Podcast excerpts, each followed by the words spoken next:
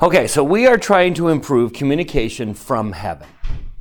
Last week, we kind of went in a very different way that is going to be a pattern for where we're going to go for the next several weeks.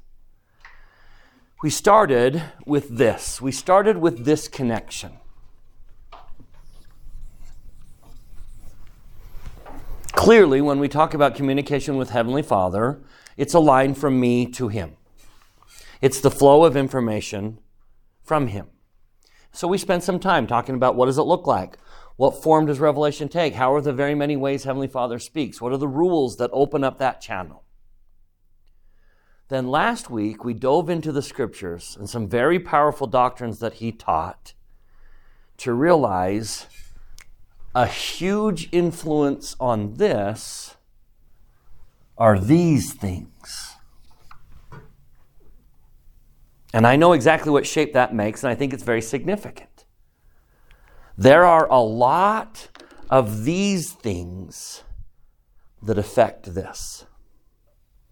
And if we don't start talking about them, we actually control the flow of revelation by what we do here. Last week started that pattern. The Lord revealed in the Doctrine and Covenants that the, the soul of man is body and spirit. So one of the things He was teaching is if you want to increase the flow here, what do you do? You take better care of your physical body. Now that's an aspect of revelation sometimes we don't connect. We don't necessarily say, wait a minute, I'll get more revelation. I'll hear Him better if I take better care of my physical body. The promise of the word of wisdom is all saints that remember and keep to do these, do these things shall have health in their navel. We have a spiritual navel. We are connected to God through a navel. And if I take better care of my physical body, it will increase the flow of nutrients from God through my navel. So in a very real sense, you control how much is coming from heaven. It's not Him controlling it as much as it's you controlling it. You are connected to God through that spiritual navel. Now, those of you who've been to the temple, when you stand at the veil and you communicate with God, how are you connected? Through a navel. Do you see the symbolism? And one of the things He's trying to teach is if you take better care of your physical body, it will increase revelation. So let's follow that pattern. That opens up a whole realm of things connected to hearing Him better that we sometimes don't make connections with. So what are some of the other things in my life that open or close the channel of revelation? Now, today we're going to focus on one that He repeats frequently in the scriptures. And I want to testify before we even begin. It is one of the greatest ways to increase revelation. If you want more revelation from Heavenly Father, learn to forgive others. How quickly, how readily you forgive others will determine a great deal of revelation that flows to you. Let me see if I can convince you of that tonight. But you can control more revelation simply by learning to forgive those in your life. So let's turn to the scriptures. Turn with me to section eighty or sixty-four of the Doctrine and Covenants. Two significant doctrines that He lays before us in section sixty-four.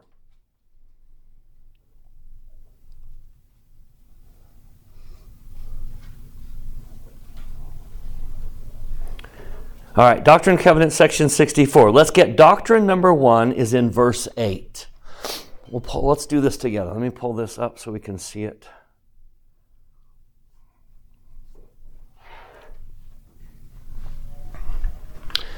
Okay, section sixty-four, verse eight. Truth and doctrine number one. Ready? My disciples in days of old sought occasion against one another and forgave not one another in their hearts. And for this evil, they were afflicted and sorely chastened. I truly do not believe he is saying that he chastened them. I think he's saying an unforgiving heart hurts you. Withholding forgiveness and being unforgiving of others is not going to hurt them. It's going to hurt you. Now look at the complete irony in that. Someone hurts you, right? This person hurts me, and to get even with them, I hate them. And I withhold forgiveness. So first, they hurt me, and then I hurt me. An unforgiving heart hurts you. That's what he's teaching. Doctrine number one is if you withhold forgiveness, it's going to hurt you, not them. And I know why you're hating them. I know why you hold on to the grudge. They hurt you. They caused you a lot of pain. So in your head, what do you say? I'm going to cause them pain by not liking them and hating them. The irony, though, is does that hurt them? Does you not forgiving them hurt them? It doesn't. But who does it hurt? So first you hurt, they hurt you, and then you hurt you. So doctrine number one, let me illustrate, but go ahead. Yeah, I heard once from, actually, Pat, the uh, minister, saying like um, not forgiving someone is equivalent to taking poison hoping the other person will die. Yeah, I'm going to drink the poison hoping you die.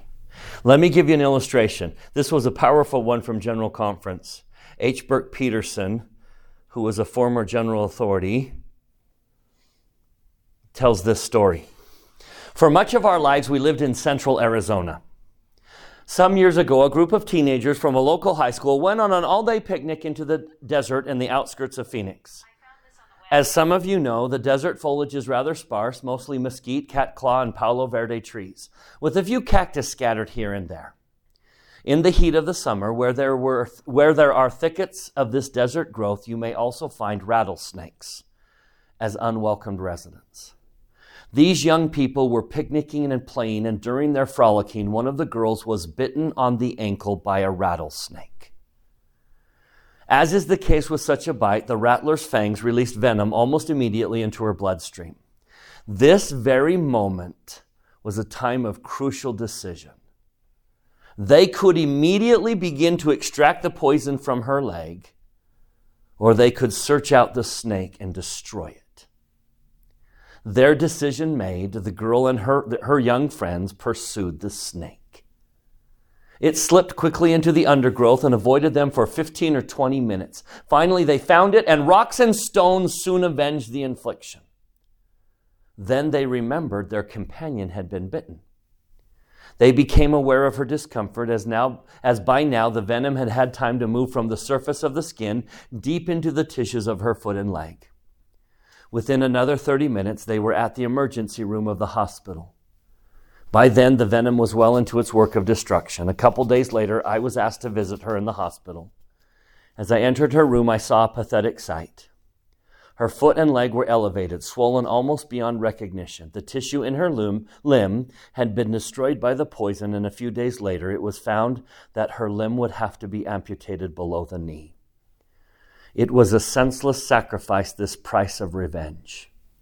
How much better it would have been if after the young woman had been bitten, there had been an extraction of the venom from the leg in a process known to all desert dwellers. How did it help her to kill the snake? How did it make her life better to kill the snake?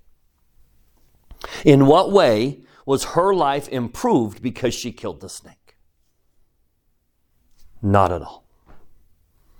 Instead, it hurt her.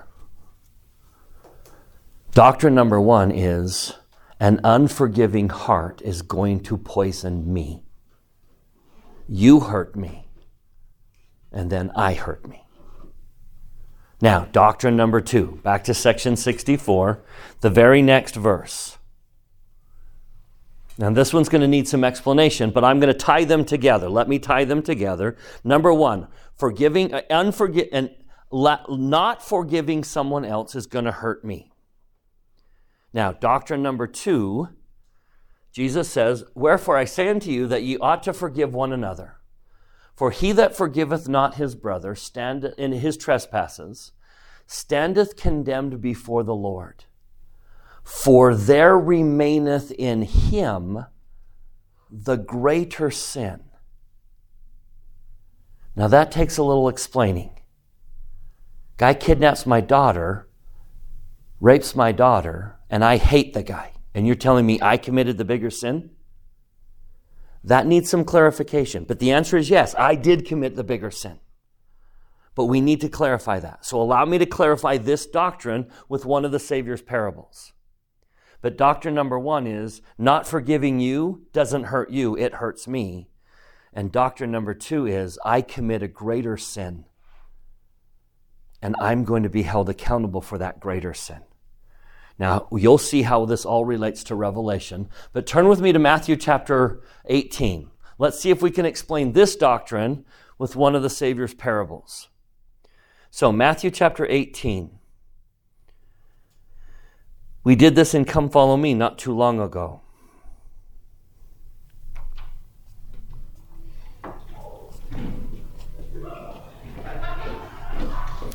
All right, let's start with the question. The question that brought this parable. Peter comes to the Savior, starting in verse twenty. Peter came to him and said, "Lord, how often do I need to forgive my brother? What's the rule? Give me a number. How often do I forgive him? Seven times? The eighth time I can hate him?" The answer is not seven, but seven times seventy. And then he taught this parable. I need someone to read because I'm going to draw this. Anyone willing to read? Please. Starting in twenty-three. Yep. You just keep reading. We're going to read it all the way to the end, and then we'll go back and talk about it. "Therefore is the kingdom of heaven likened unto a certain king, which would take account of his servants. And when he had begun to reckon, one was brought unto him which owed him ten thousand talents. But forasmuch as he had not to pay, his Lord commanded him to be sold, and his wife and his children, and all that he had, for payment to be made. The servant therefore fell down and worshipped him, saying, Lord, have patience with me, and I will pay thee all. Then the Lord of that servant was moved with compassion, and loosed him, and forgave him the debt. But the same servant went out, and found one of his fellow servants, which owed him an hundred and a hundred pence. So they laid hands on him, and took him by the throat, saying, Pay me that thou owest. And his fellow servant fell down at his feet, and besought him, saying, Have patience with me, and I will pay thee all. And he would not, but went and cast him into prison, till he should pay the debt. So when his fellow servants saw what was done, they were very sorry, and came and told unto their Lord all that was done. Then, then his Lord, after that he had called him, said unto him, Oh, thou wicked servant, I forgave thee all that thou didst, all that debt, because thou desirest me. Shouldst not thou also have had compassion on thy fellow servant, even as I had pity on thee? And his Lord was wroth, and delivered him to the tormentors, so he should pay all that was due unto him.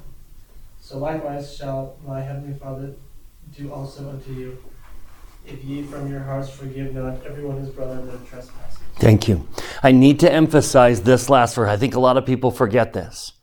So first the king forgives the debt, and then when he doesn't forgive that debt, tell me what the king does. You got to make sure you understand the end of the parable. What does the king do at the end? He returns the debt.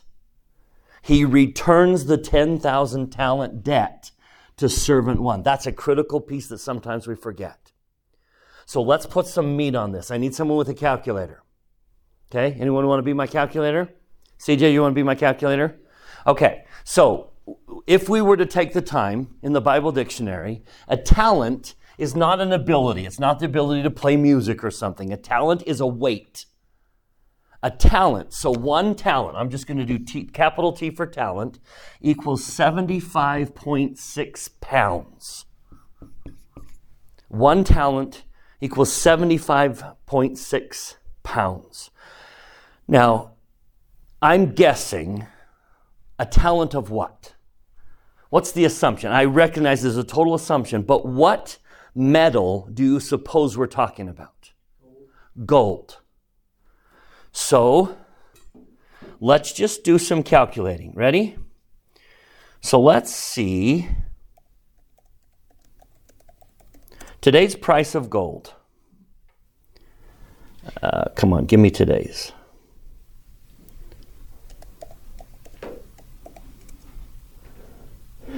one thousand nine hundred twenty-one dollars and fifty cents per ounce, right?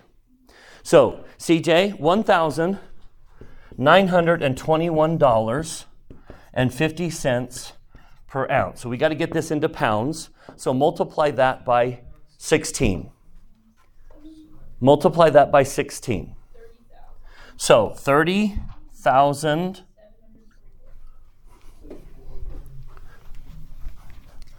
Okay, so thirty, say that again, thirty thousand. Now that's dollars of uh, per pound of gold. So multiply that by seventy-five point six. As other columnists say, nobody can shop that much. Yeah. So one talent, one talent equals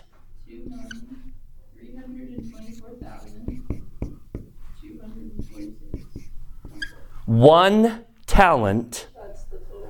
two point three million. And he owes ten thousand. ten thousand talents of gold is equivalent to twenty-three billion dollars.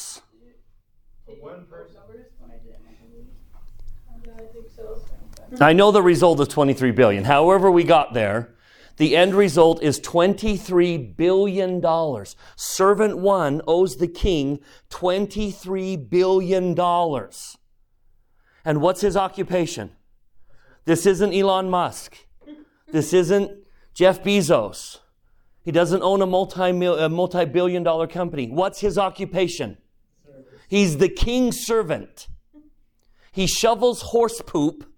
And he owes the king twenty-three billion dollars. Do you see the symbolism? I am servant one, and that is my debt to God. For everything I've ever done, for everything that I am, for my life, for my salvation, I owe God twenty-three billion dollars, and I will never pay it. I will never pay God what I owe him. And so he says simply what? When when he first says, pay me, I say, I'll, ne- I'll never pay you, Lord. I will never pay back that debt. With all eternity, I will never pay back that debt. And so he does what? He erases. What kind of king can erase a twenty-three billion dollars debt? That's okay. He loosed him from the debt. I just had a twenty-three billion dollars debt erased out of his goodness and mercy. You can't pay me? It's okay. I'll let it go. I just remembered when I was learning about this, where it talked about how the king, because I'd always thought about it, like, to the king, that I was just like, oh, like, it's fine. Like, I have so much money, like, you'll be fine. But I learned about it and where, like, the king had to go bankrupt. And, like, basically. It is going to cost the king dearly to forgive that servant. Mm-hmm. I just thought that was really meaningful, that it's because the king just cared about that servant so much. Yep. So now... Let's put, let's do this one. In Matthew chapter twenty, there's a parable about a servant who goes out and from six a.m. works all day and at six p.m. was expected to be paid a penny. The plural form of penny was pence. So this is one hundred days of working twelve hours. So C J, let's say fifteen dollars an hour. Let's be generous and say fifteen dollars an hour times twelve times one hundred. This debt is eighteen grand.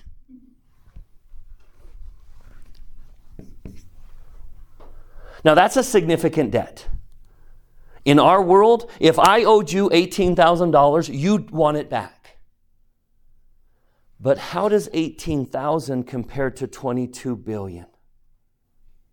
Now, this man had a twenty-two billion dollars debt erased and couldn't forgive an eighteen thousand dollars debt. Who is he insulting? The king. He is insulting the king. Now, let me be clear. My debt, you know, when Jesus said, in him remaineth a greater sin, he is not saying that my debt to the king is greater than his debt to the king. What he's saying is, my debt to the king is nothing compared to his debt to me. By not forgiving that servant, I am offending him because he offended me. He offended me at the eighteen thousand dollars level, and because of that, I'm offending him at the twenty-two billion dollars level. And because I insisted on the eighteen thousand dollars, I demand you fix what you broke in my life. You hurt me, you fix me. By demanding eighteen thousand dollars, what is it going to cost him? twenty-three billion dollars. He gained eighteen thousand dollars and lost twenty-three billion dollars. In what world is that a good investment? Now, what could have happened if he had been willing to let go of eighteen thousand dollars? What would it have saved him? By giving up eighteen thousand dollars, what does he gain? twenty-three billion dollars. You are harboring on eighteen thousand dollars debts. You are holding in your heart a demand that someone who hurt you, and I acknowledge they hurt you, but you are holding on to an eighteen thousand dollars debt, and it is costing you twenty-three billion dollars. Now that's foolish. In no world is that a wise thing to do. But what God, do you understand what God is saying? I am willing to erase the twenty-three billion dollars if you're willing to erase the eighteen. Now, once again, we saw with our body, I control the flow with how well I take care of my body, right? It's in my agency. I control the flow of God's blessings by how well I take care of my body. Once again, do you see the connection? I control His blessings to me by what I do with your debt to me. You control His blessing. If you are unwilling to let go of eighteen thousand dollars, you are telling Him to give you the debt. You control. If you are willing to let go of the eighteen thousand dollars, you are inviting Him to let go of the twenty-three. You get to choose His blessings. That's a powerful concept. You get to choose how much He blesses you. Oh, just something for the quantity. Um, I I feel like sometimes eighteen thousand to me as a poor college student, I still look at it like, oh, that's a lot. That's right. No question. That's huge.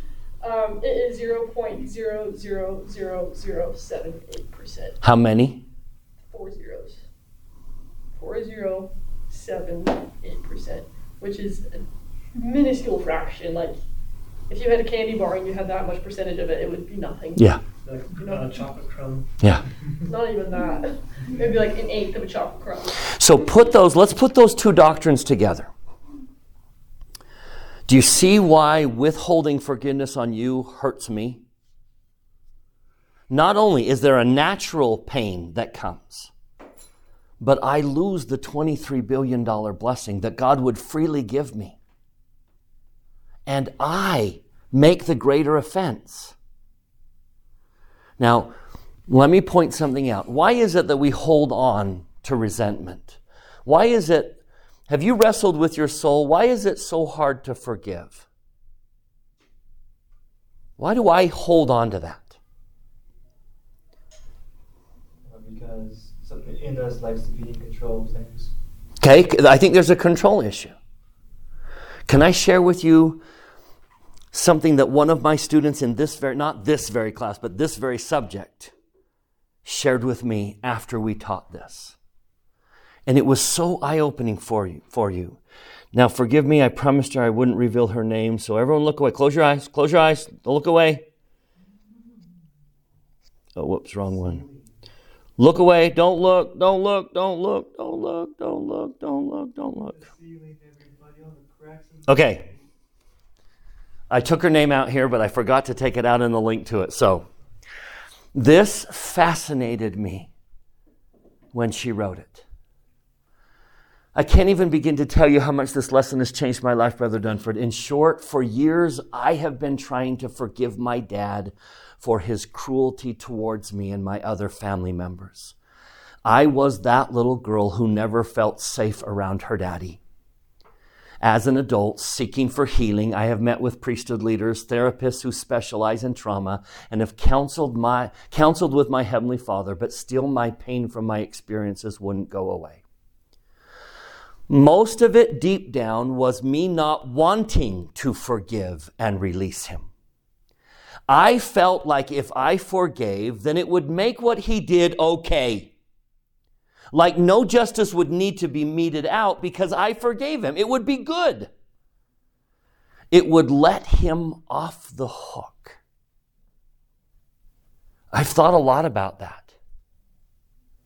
That is false doctrine. And so she continued, I wanted him to fix what he did. Now, however, I understand that his debt is not to me. The debt for my dad's sins has never been owed to me. That debt is owed to God. It is so hard to put everything into a text, but I just wanted to thank you, Brother Dunford, for teaching this lesson, which has allowed me through the atonement of Jesus Christ to do something I've been trying to do for a very long time. I can honestly say that I forgive my dad. And forgiving him does not let him off the hook because he's not on my hook. He's on God's hook. What a beautiful thing the atonement of Christ is. I am free. And not only was I freed, but I felt clean. After I loosed my dad from what he had done, I felt like Heavenly Father loosed me from things I had done. I need to say that again. You need to hear her say that. After I loosed my dad from what he had done, I felt like Heavenly Father loosed me from things I had done. It was almost like God could only forgive me after I forgave my dad. I am free. And I am clean.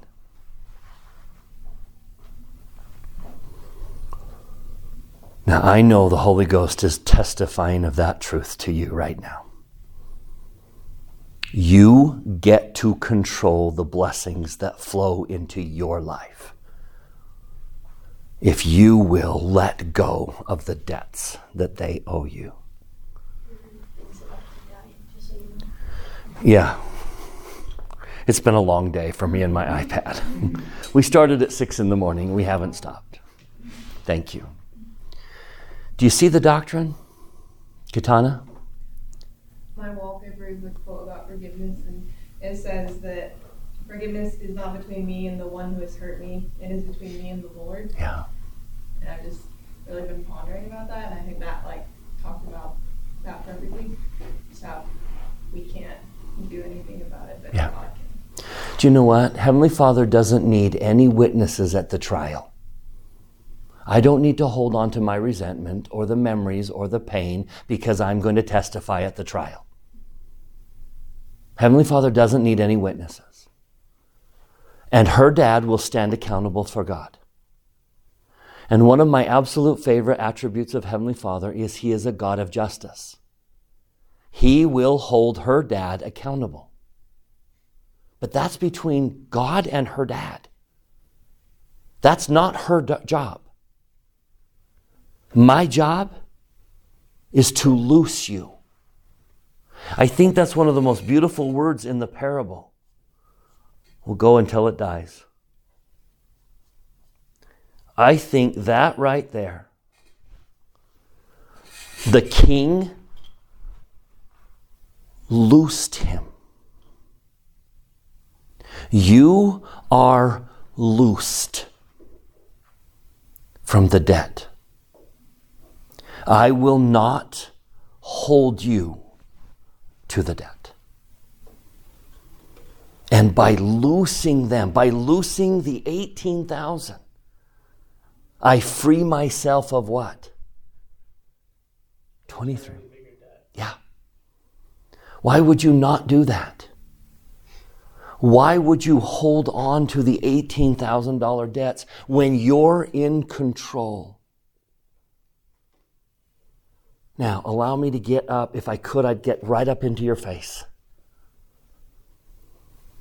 I think there's one particular person you need to loose most of all. I think there is one person you are blaming for a lot of pain in your life. And that's you. It doesn't change. It's the same rule.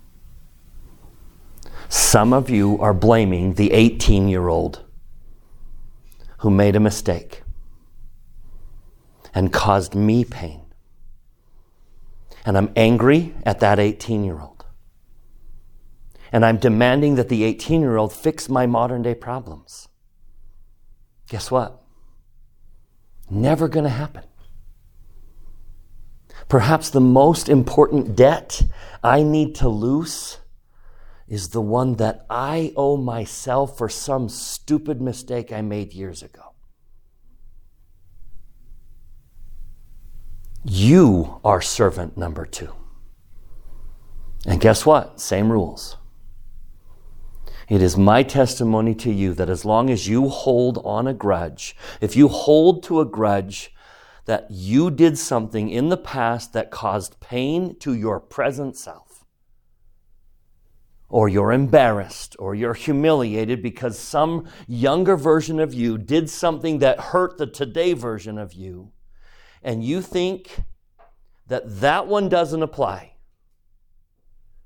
Allow me to testify with every ounce of my soul that you are withholding blessings. You are not allowing God to bless you. Today's you.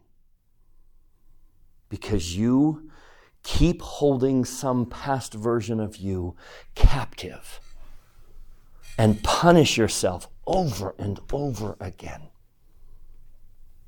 You need to loose yourself and say, I was just an eighteen-year-old kid and I didn't know what I was doing. And you need to hear Jesus say, Father, forgive them. They know not what they do. It is my witness to you that the rules don't change when you're servant number two. You are still withholding blessings that God would freely give you if you would learn to loose the debt. You control His blessings in your life. And one other thing too, I'm going along with what you've been saying.